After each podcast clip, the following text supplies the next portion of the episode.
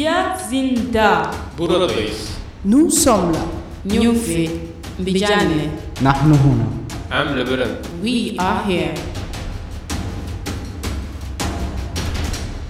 Eine Show von Geflüchteten für alle. Real Stories, Reportage, Informations, Tipps, Projekt, Events.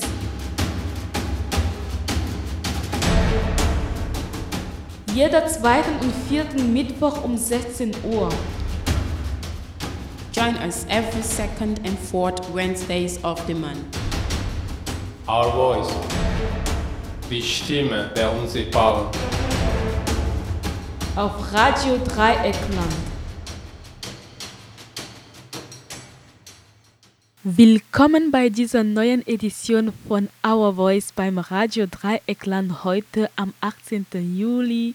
Ähm, heute bin ich ganz allein im Studio. Hier spricht Rufin und werde die Moderation hauptsächlich auf Deutsch machen. Ähm, wir haben einige Themen für euch vorbereitet. Ähm, am vergangenen Samstag fand denn das Rasthausfest statt und Ruby, meine Kollegin, hat da eine Rede gehalten. Ähm, wir wollten auch, dass Leute, die nicht dabei waren, das hören. Deswegen haben wir die aufgenommen für euch und werden sie heute in dieser Sendung spielen. Am vergangenen Samstag gab es auch eine Demo, eine NSU gegen NSU und wir werden auch ähm, eine Reportage über die Veranstaltung, die feministische Veranstaltung, muslimisch und feministisch, wo wir, also ich und Manager und Sarafshan ähm, vor zwei Wochen waren, sprechen. Ähm, erstmal werden wir ein bisschen ein Lied von Ismail Isaac, Refugié, anhören.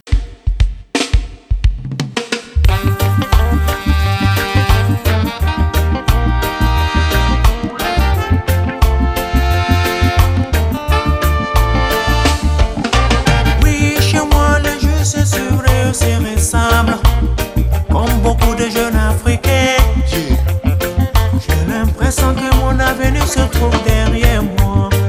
Encore un autre jour. Oui, aujourd'hui, j'ai fait mon sac, ma décision est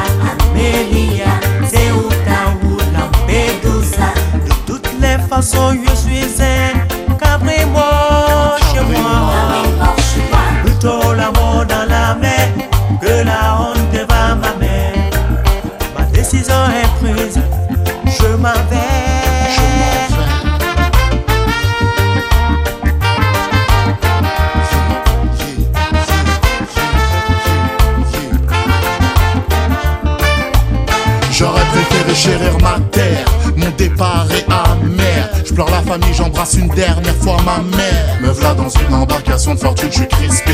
Personne se parle, les regards sont voilés. Loin des miens pour joindre l'Eldorado, l'Occident. Je risque la mort, mais ma famille a besoin d'argent. La peur m'envahit, la mer s'agite. Une prière, que Dieu nous facilite. Je sais qu'Africa a besoin de moi. Mais mes proches comptent sur moi. Mais apparemment là-bas on ne veut pas de moi. Le rêve brisé entre quatre murs, Dans le Lampedusa. passé, c'est un homme blanc qui nous envoyait de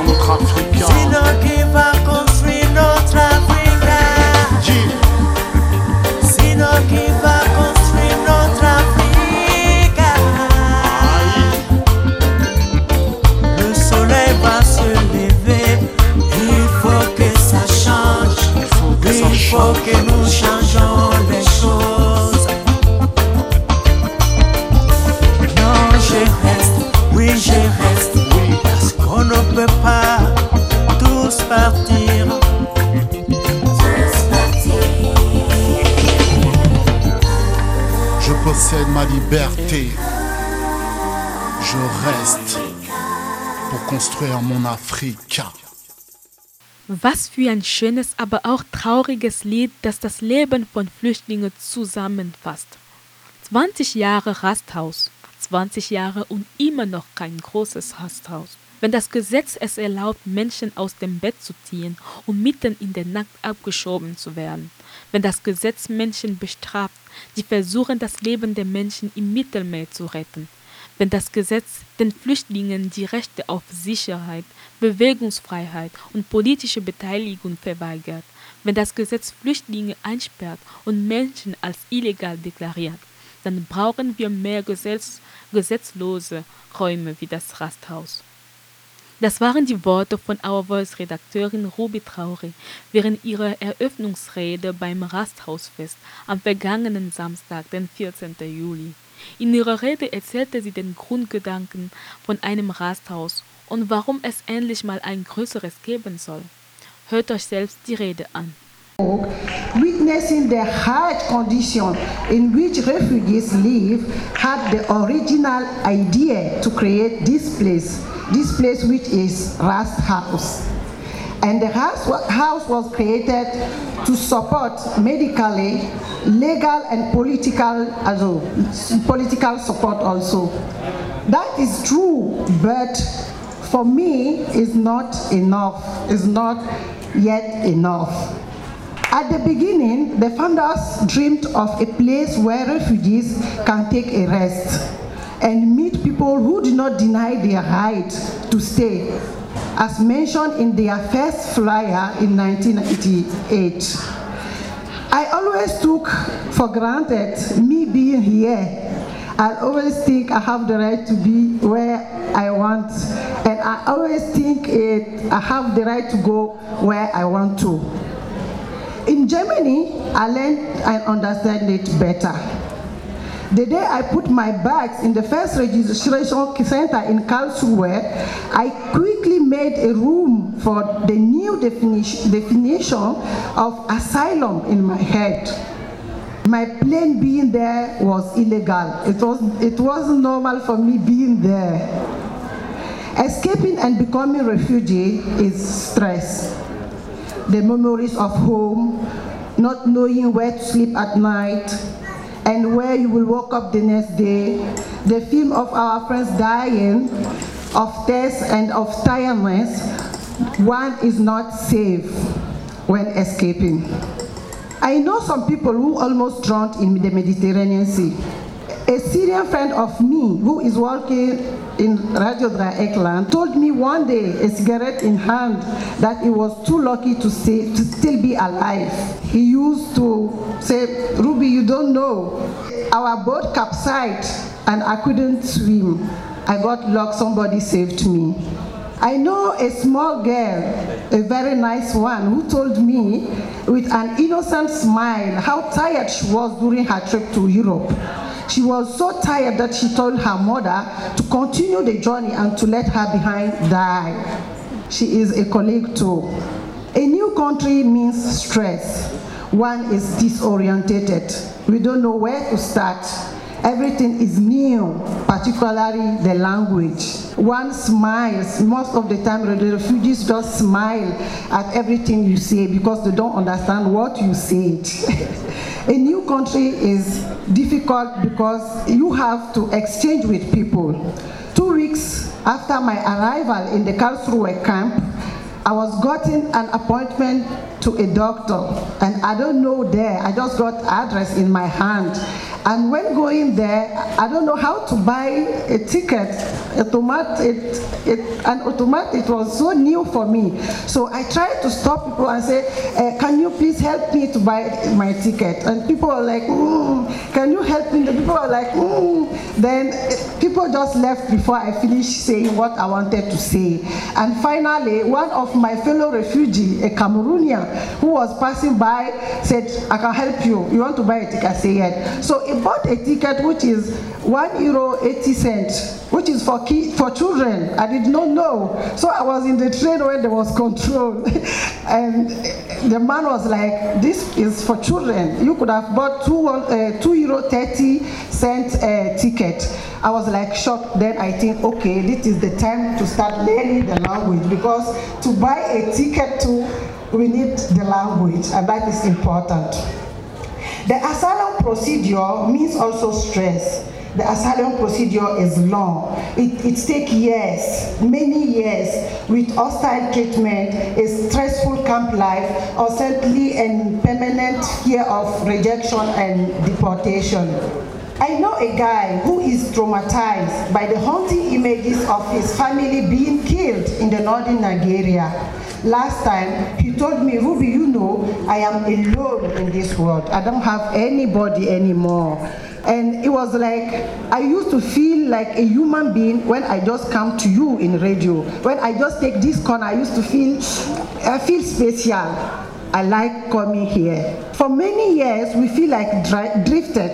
We live under pressure and depression, in need of someone who is interested in our differences, who knows the value of giving me a quarter meter of place to sit and breathe, breathe a bit, like, hmm. That is also why it is good. This idea of Rast House is a very good idea. And I'm, I am not the one saying it. Refugees are the ones saying it. That is why I salute personally and support the humanity of the people who dreamt about this Rast House.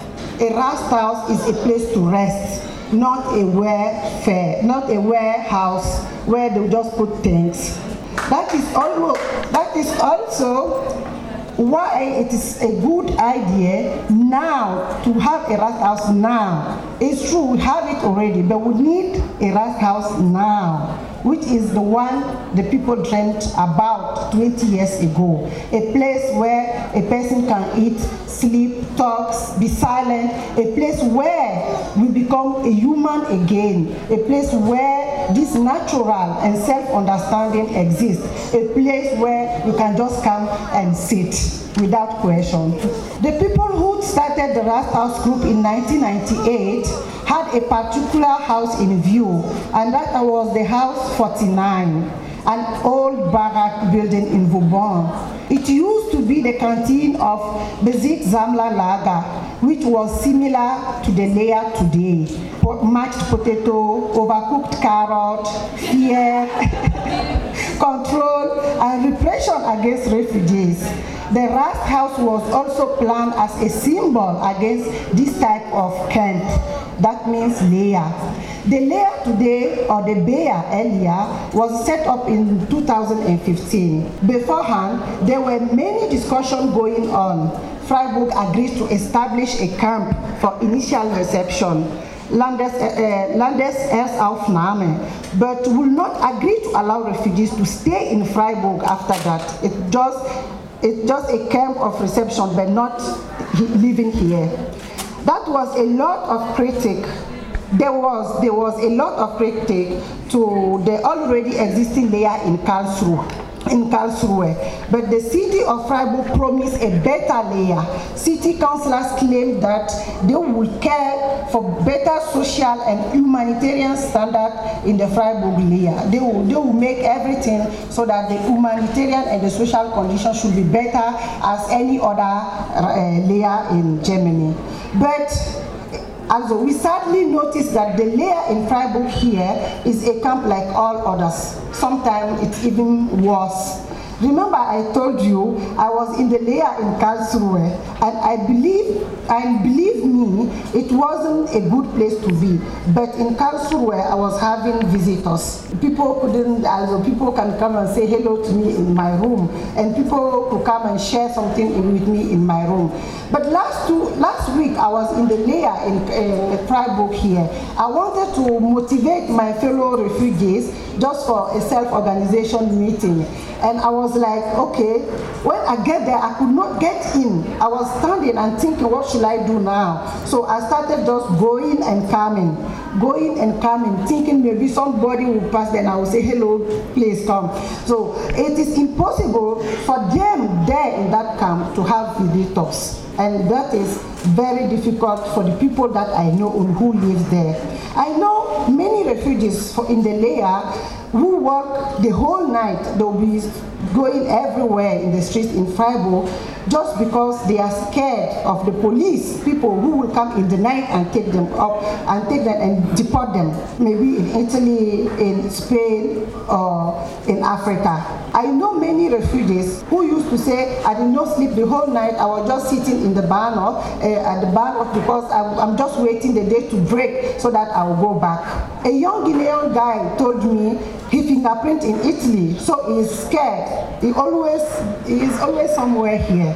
In the LEA, they put three people in a room, about 20 square meter. Although they are out, they are empty rooms. Politicians of Freiburg, please show us the great social and humanitarian standard LEA that you promised to us because I'm not yet seeing it. From my researches, the House initially was meant for all these people that I told you their stories. It was thought big with an hostel, a cafe, workshops, not just legal help, not just for legal help, but a real place to rest safe without, uh, without being disturbed, a rest house, a place to rest. There should be all these possibilities that are missing in the lives of most of us and these can never arise on the grey concrete surface in the front of the LEA. A safe place to be, to be free and to develop something in your head. The Rast House was from the beginning an utopia of coexistence and solidarity. It was a symbol of resistance of, to policies of camps, food parcels and deportations. Resistance to policy that had abolished the basic right of asylum to asylum in Germany in earlier 1993. And this symbol against the policies of closure and isolation is now more important than ever. Today, politicians are competing who make the most terrible law. Interior Minister Seehofer has just presented a so-called master plan of 23 pages, which can be summarized in a few German K-words: Entrechtung, Kontrolle, Abschreckung und Abschiebung. Where the master plan talks of integration, all that matters is better control or on whether the refugees take part in integration courses and penalties if they do not, and not a single word about how society can further the participation of refugees. Seehofer's so-called master plan is nothing more than a bureaucratization of barbarism. The deportation industry shall become even more efficient. At the same time, the CSU right-wing populist Doug Brent speaks of an anti-deportation industry, referring to the institutions such as Rast House. Anti-deportation industries that sound like lucrative, uh, lucrative industry where money-hungry lawyers and ruthless gangsters are making big bucks. Anyone who knows the Rast House knows how absurd this image, this picture is. For 20 years, people have been fighting, they have been struggling for the right of refugees here without any payment and I used to see them everywhere this in this place. The activists and supporters of the Rast House give their time, their strength and their money for a society that excluded no one and deport nobody into misery. This is not an anti-deportation industry. I call it an anti-deportation movement. It is a movement. What really exists, in my opinion, is a deportation industry. Is a deportation industry. Over the hill politicians like Dobrindt and Seehofer, they produce fear, hatred, just to win the voters for the next elec- elections. Camp organized like home care, European home care are running refugees camps where they imprison refugees until they keep they can deport them. A business that makes literally a profit of hundreds of millions.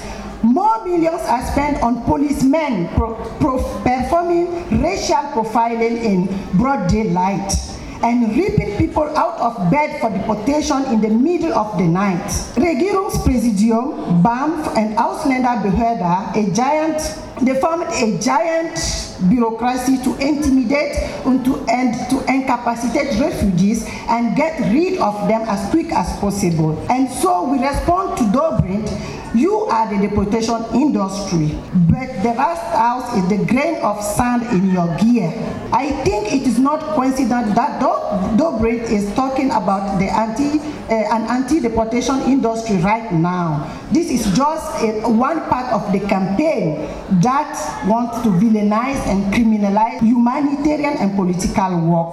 Thus, the civil disobedience of the refugees in El Vangen is portrayed as a criminal, uh, is portrayed as criminal and violent, and the legitimate, legitimate struggle for better living conditions and against the deportations industry leads to a social condemnation or even jail. And politicians of all European countries are, no, are now trying to criminalize and make impossible the work of sea rescue in the Mediterranean. Nowadays, it is estimated that one of seven refugees who try to come by boat is killed. One, two, three, four, five, A egal how they are, they can, dra- they can draw and die in the, in the sea. So even the most natural thing that people in need are in need to be saved from drawing is complicated and criminalized. Thus, the engagement in the uh, in the Rast House is not just a dedication of the refugees. It is also a struggle for a society in which political and humanitarian commitment is possible and recognized. A society that does not allow itself to be forced on its topic by the yelling of the racists. A society that does not divide people according to their skin color and passport. A society that values humanity and more than profit. The fight of the House is not only a fight for refugees, it is also the fight all of us. In this hostile political atmosphere, the House is more important today than ever. There are many groups who are so crucial for the life of refugees. Saga, I will start by there. Saga is the most visited part of the Rast House by refugees. A friend of me told me that he got his first solution in Rast House in, in, his, in his asylum procedure. He got no money to pay a lawyer. It was difficult to get a social worker, so he decided to come here when he got his negative. negative, and from there, the answer he got was positive. So for him, Saga is very important for refugees. I know, I know another guy who proudly told me, ich hier in Rasthaus mein erste Worte auf Deutsch gelernt. Es war echt geil. Ich, ich war immer langweilig und wusste nicht, was zu, äh, wusste nicht, was zu tun. Jemand hat mir über kostenlose Deutschkurse in Rastaut erzählt und ich bin hier sofort gekommen. So habe ich auch so einen Stundenplan bekommen und ab sofort auch Deutschsprache gelernt. So habe ich angefangen, mein Deutschsätze zu formulieren. Another friend that is talking about the Dutch kurse that we have in this Rasthaus group. Another friend of me who was very sick. Unfortunately, she did not have a health insurance. So she was like dying. Nobody wanted to pay. Nobody cares for her, her treatment. So I do say, you know, I know somewhere where they can help you, and that is Medinet. And she was so surprised when she came to Medinet, and she told me at the end, I do. I'm surprised and I'm so overwhelmed to know they are such people here who are just there for us, who are just there for refugees. I discovered Action Bleiberecht one time when Togo people was like, yeah, now we have to demonstrate, it is too much in Togo. And one of them told me, do you know Action Bleiberecht? I'm so close to Action Bleiberecht, but I, did, I don't know. I know like I don't know. But I said, okay. And he said, they did our flyers, they did everything. So I discovered Action Bleiberecht where I myself was in need of reacting, of protesting. And they do help to organize this protest, uh, pro- protest of Togo people. And it is not once, it is not two times. I, since then, I continue following Action Bleiberecht in their support to migrants and refugees. And to quote the refugee activist Rex Osa, the happiest moment of a refugee is when he is in a protest. Freiburger Forum Aktiv gegen Ausgrenzung is what the name is exactly what the name says. Active against social exclusion of all kinds.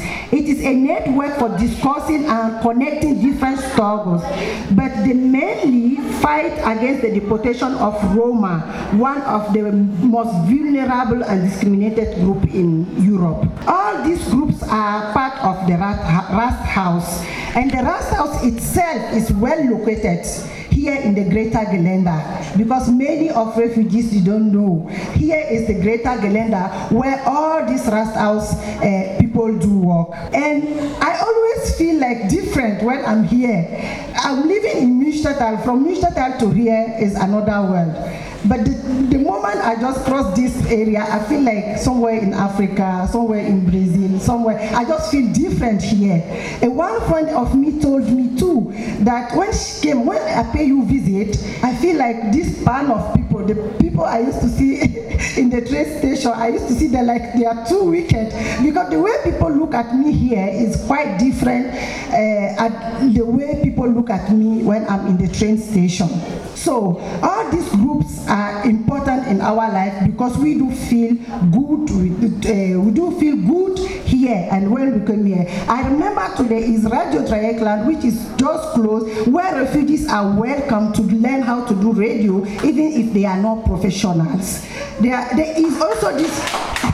there is also Strand Cafe where you used to see people of different nations just sitting there talking about life with their smiles. There is also this kita where I know I'm just surprised one day I did a workshop inside. They just open the door and they say, okay, you have workshop, we'll give you our keys and you do your meeting there. Is, is it not nice? It's too nice, I think. it is a small part of the dream of the bigger House that people got 20 years ago. But the vision of a bigger Rast House, as a Rast House bigger as Freiburg, bigger than Freiburg, is how he feels already, but also what it should be like. There has been visions of a bigger Rast House in the last years. There were, for example, plans to get a, the old DGB house, the house of the workers union for a Rast house. Before the city decided to set up the LEA, people from Rast house, the Mietshäuser syndicate and others and others introduced an alternative plan for the site of the old police academia. It was once again a dream, a bigger dream, not just a district, but a whole neighborhood in the city. Cheap apartment for people with and without refugee background, living together instead of isolation. Neighborhood solidarity instead of control and surveillance. Living in house instead of camps. But Rast House is, is in a city. The city is located in Baden-Württemberg and it, it is and this state is located in Germany. In 2002, 15,000 people in Freiburg prevented a Nazi march and the city of Freiburg proudly portrayed itself as Offenstadt, that is an open city. But just a few weeks later, in October 2002, the city council rejected by a large majority the request to buy House 49, with, with the Mietshäuser syndicate for a Rast house. Councillors said this would be a lawless, a lawless space. Das ein rechtsfreier Raum. And they will act illegally when they accept this proposal. But the law is, when the law is wrong, we need also these lawless spaces. Not just a house, but the whole, a whole city. Even in a big grass house, the wall cannot protect human being. The wall cannot protect people from how police invade people and take them away. The walls cannot, the walls can lock people up if they cannot go out because we don't know what is going out there. A rest house is now important, but it is it must be a safe city. Safe cities already exist in the world, like in United States, in United Kingdom, and many other European cities have these safe cities. They are cities that refuse, that refuse to cooperate with federal authorities when they try to expel people. Cities that stand against an, an inhuman refugee policy and use their political possibilities to protect the inhabit inhabitants of their city. A solidarity city is a city that provides affordable housing to everybody, independent of the legal status. A city where the unions call for, for strike if people are exploited. A city where the doctors do not ask who you are before they treat you. A city where all children can go to school without asking their resident permit. A city where the council is brave enough to sell houses for a real Rast House. I remember two, two weeks ago, I met a friend who told me it's so difficult to live here, and I said, You must be patient. There will be Rast House. I have hope. And many of us think and believe in this Rast House. I remember two weeks ago at the start fest, just at the synagogue, old synagogue in here in Freiburg, the Freiburger Forum wanted to collect signature for a petition for a solidarity city. But the city wanted an intercultural and colorful festival. But it is paradoxal. They paradoxally said no, they cannot allow the collecting of signature for a true, a truly solidarity city. In fact, we need lawless spaces. Freiburg is not that city today, but the Rast House group kept this utopia till date. Remember Ellwangen on the 3rd May, between 3 and 4 o'clock in the morning, hundreds of police officers came in the camp to deport refugees. They kick in all the doors at the same time, intimidate those who ask questions. A helicopter, an helicopter flew over the camp, and that is what refugees later described as civil war atmosphere. This time again, the German government and the media spoke of a lawless, a lawless space that was created in the camp. If the law allows to drag people out of their bed to deport them in the middle of the night, if the law punishes people who try to save the lives of people in the Mediterranean Sea, if the law denies refugees the basic right of safety, freedom of movement and political participation, if the law imprisons refugees and declare human as illegal, then we really need more lawless spaces like this Rast House.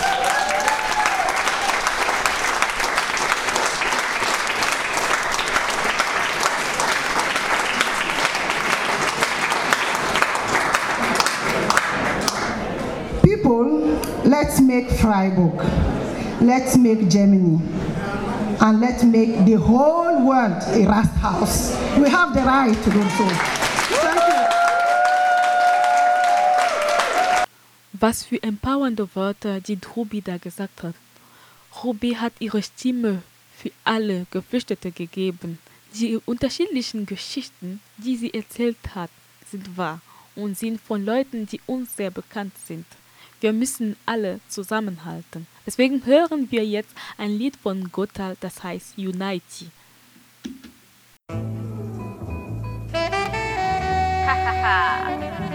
All right. Yeah. Let's talk about unity. What?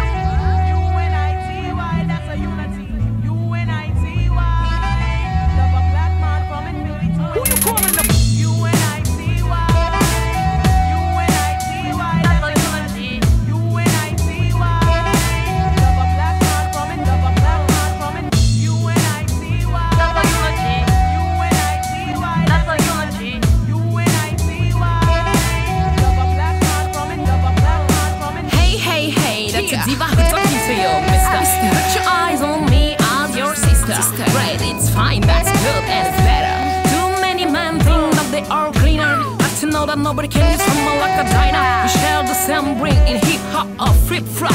Can we know if we are united?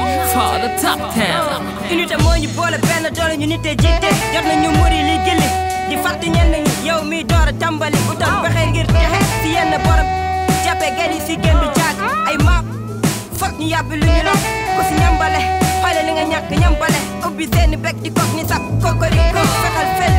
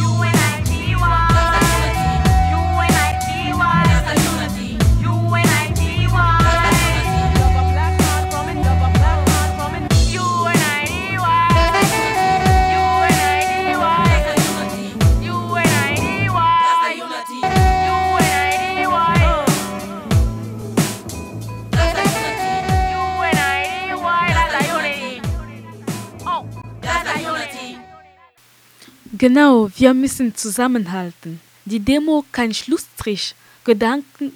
Gedenkaktionen zum Ende des NSU-Prozesses zeigt es auch.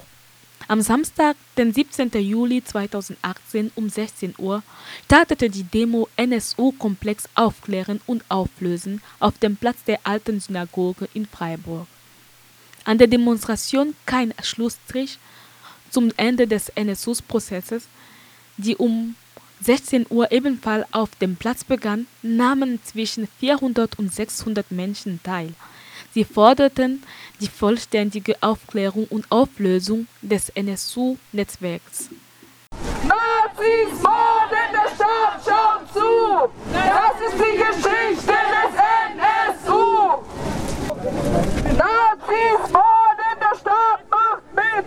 Der NSU war nicht zu dritt! Ähm, Angela Merkel hat äh, bei der Trauerfeier für die Opfer der NSU-Morde lückenlose Aufklärung versprochen. Diese lückenlose Aufklärung ist nicht passiert. Ganz im Gegenteil, die Staatsanwaltschaft hat sich von Anfang an auf eine Trio-These festgelegt, hat mit jeden Mitteln im Gericht verhindert, ähm, dass versucht wird zu thematisieren, dass ein Netzwerk von mindestens 120 Neonazis um den NSU war, mit mehr als 30 V-Leuten darunter. Die Rolle des Verfassungsschutzes wurde überhaupt nicht aufgeklärt. Dass ein Verfassungsschützer bei einem Mord sogar im Internetcafé anwesend war, wurde nicht thematisiert und vieles mehr, die rassistischen Ermittlungen der Polizei etc. etc. etc. Und deswegen stehen wir hier jetzt auch vorm Rathaus und fordern diese bedingungslose Aufklärung, die lückenlose Aufklärung des gesamten NSU-Komplex und allem, was dazugehört, ein. Die Rolle des Staates, des Verfassungsschutzes, der Polizei, die gesellschaftliche Rolle, ähm, die auch viel zu lang weggeguckt hat. Was sind diese Sachen, die noch nicht geklärt wurden? Was sind diese ganzen Ungereimtheiten, die es gibt? Daneben haben wir eine Polizei, die bei allen zehn Morden, die keine rassistischen Motive angenommen hat, die rassistisch ermittelt hat, die Betroffenen verdächtigt hat, die Familien kriminalisiert hat. Es folgt eine Rede der feministischen Linken Freiburg. Am Mittwoch ging der Prozess gegen den NSU, gegen Beate Zschäpe und andere Neonazis, die mindestens zehn Menschenleben und noch viele weitere Verletzte auf dem Gewissen haben, zu Ende. Nach einem kurzen Schock nach der Aufdeckung des sogenannten NSU-Trios wurde es gesamtgesellschaftlich betrachtet ziemlich bald still und die Morde an Enver Şimşek, Abdurrahim Özüdoğru, Süleyman Taşköprü, Habil Kılıç, Mehmet Turgut, İsmail Yaşar, Theodoros Bulgarides, Mehmet Kubaschuk, Halit Yozgat und Michel Kiesewetter. Es wurde still und die Anschläge in Nürnberg 1999 und in Köln 2001 und 2004. Es bleibt vor allem eins, Fragen. Seit Jahrzehnten weiß der Verfassungsschutz über die Tätigkeiten des Netzwerkes, über Pläne und Taten von Neonazis Bescheid.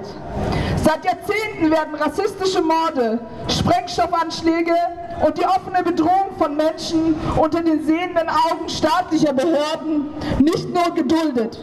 Nein, sie werden gar unterstützt, gedeckt, eventuell gar herausgefordert. Wir müssen dringend darüber reden, warum manche Menschenleben weniger wert scheinen als andere. Wir müssen vor allem darüber reden, warum das Leben nicht weißer, nicht europäischer Menschen weniger wert zu sein scheint.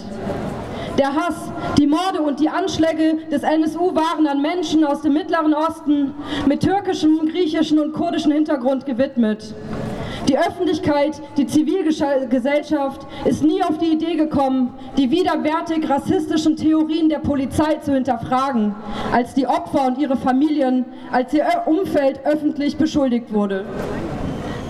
Auch in Freiburg und Umgebung gibt es Fälle eindeutig rassistischer und anderer menschenfeindlicher Gewalt von Faschisten, die weder von der Polizei noch von deutschen Gerichten als solche eingeordnet und anerkannt werden. In deren Verhandlungen die Täter freigesprochen und die Opfer und ihr Umfeld alleingelassen werden. Die Rolle des Staates, der Ausländerbehörden, der Polizei, des Verfassungsschutzes, diese Rollen sind mittlerweile offensichtlich. Aber wir müssen auch darüber reden, was eigentlich unsere Rolle ist. Warum unser Aufbegehren gegen rassistische Gewalt in Grenzen, in Maßen und meist zu spät kommt. Ich denke, es bedarf einer Entscheidung. Die verschiedenen zivilgesellschaftlichen Akteurinnen, jedes einzelne Mitglied dieser Gesellschaft muss eine Entscheidung treffen, auf welcher Seite es steht. Auf der Seite der Unterdrückten, auf der Seite, auf der allen Menschen gesellschaftliche Teilhabe ermöglicht werden soll, unabhängig von ihrer Hautfarbe, Nationalität, von ihrem Aufenthaltsstatus, von ihrer religiösen Zugehörigkeit. Oder auf der Seite derer, die egal auf welcher Position sie sich befinden, nach unten spucken, der Seite derer, die passiv dulden, die Seite derjenigen, die die Barbarei schreiend oder schweigend vorantreiben. In den letzten zwei Jahren sind Zehntausende Menschen im Mittelmeer qualvoll ermordet worden. Die europäischen Grenzen sind geschlossen. Migrantinnen und Migranten sind trotz jahrzehntelangem Aufenthalt in Deutschland noch immer von jeglicher politischer Mitbestimmung ausgeschlossen, wenn sie nicht den deutschen Pass besitzen. Jeden Tag werden Menschen aufgrund ihrer Hautfarbe auf der Straße rassistisch beleidigt oder körperlich angegriffen. Jeden Tag werden Kinder und Jugendliche aufgrund ihrer Herkunft durch ihre LehrerInnen an deutschen Schulen traumatisiert, ausgegrenzt und kategorisch benachteiligt. Jeden Tag werden Frauen, die ihren muslimischen Glauben offen leben, vom Arbeitsmarkt ausgeschlossen. Jeden Tag werden Menschen willkürlich in Kriegsgebiete, Hunger, Folter und Unsicherheit abgeschoben. Das ist, worüber wir endlich reden müssen. Und all das sind Gründe, die endlich konsequenter Handlung bedürfen. Und damit meine ich nicht darauf zu warten, dass irgendetwas besser wird, an die Moral oder Humanität der europäischen Regierung zu appellieren. Es sind all die Menschen, die von den Konsequenzen dieses rassistischen Systems betroffen sind, mit denen wir uns endlich praktisch solidarisieren wollen und müssen. In einer rassistischen Gesellschaft ist es nicht genug, nicht rassistisch zu sein. Wir müssen ausgesprochen antirassistisch sein. Rassismus hat keinen Anfang und kein Ende. Und es gibt keinen Rassismus, der verträglich ist. Kein Witz, kein Blick, kein Kommentar. Dazu gehört, sich stets selbst, die eigenen Bilder und Vorurteile des eigenen Handelns zu hinterfragen und in das eigene Umfeld, den Freundeskreis, die Familie, in der Straßenbahn und am Arbeitsplatz konsequent zu intervenieren. Wir möchten unsere Rede mit einem Gedicht von Nazım Hikmet, einem berühmten Dichter aus der Türkei, enden lassen. Wir wollen an die Ermordeten erinnern und daran, dass wir nicht aufhören dürfen, die offene Frage zu stellen. Yaşamak bir ağaç gibi tek ve hür ve bir orman gibi kardeşçesine. Bu hasret bizim. Leben wie ein Baum, einzeln und frei und geschwisterlich wie ein Wald. Das ist unsere Sehnsucht. Das war eine Reportage von Apo. Jetzt hören wir ein Lied von Donny Elwood, Negro et schwarz und hübsch.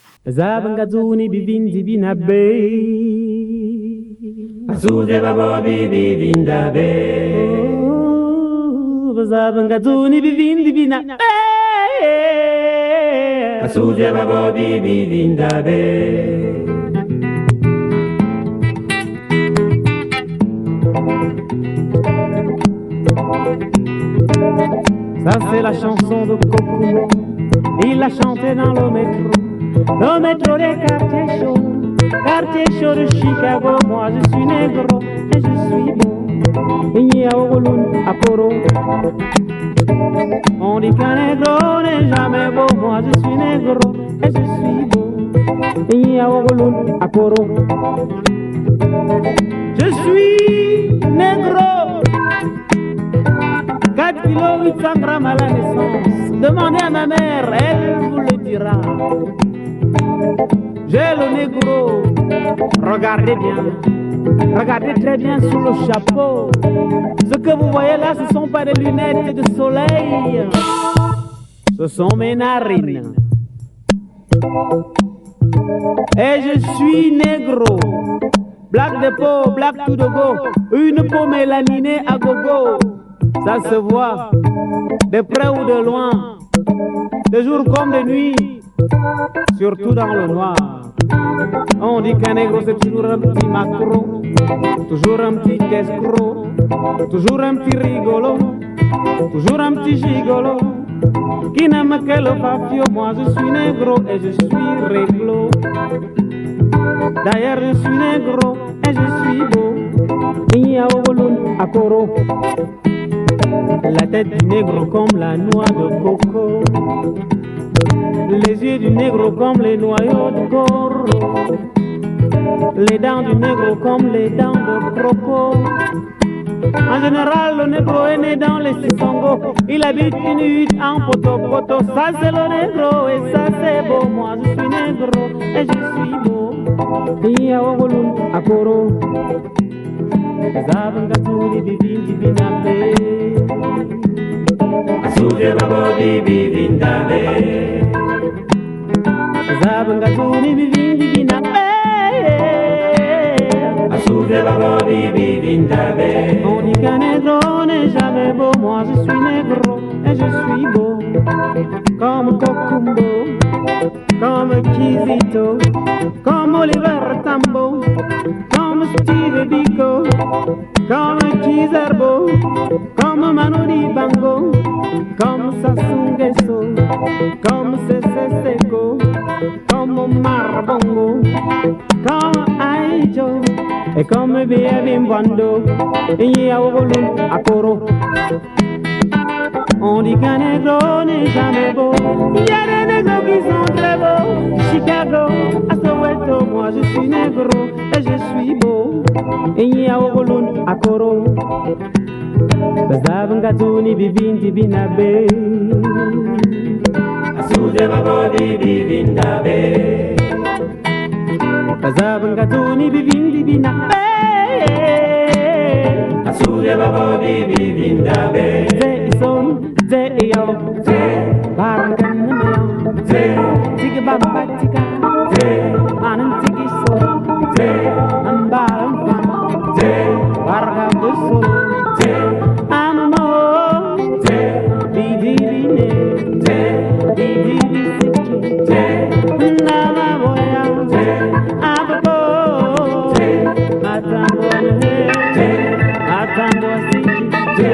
Nama boya Ze Nanong ilalang Ze Lumbilapan Malara kara Karan bili kori kon Malara mango Angolan bila kumba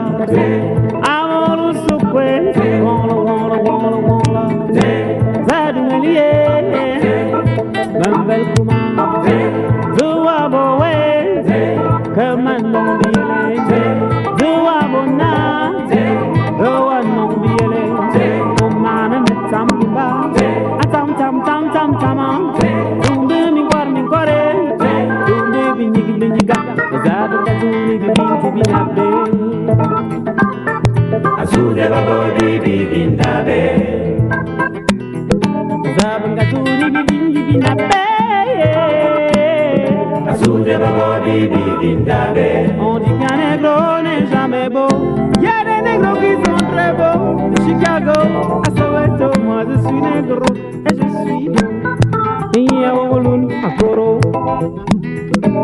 On dit qu'un négro n'est jamais beau Y'a des négros qui sont très beaux de Rio de Janeiro. Ah, Bamako, moi je suis négro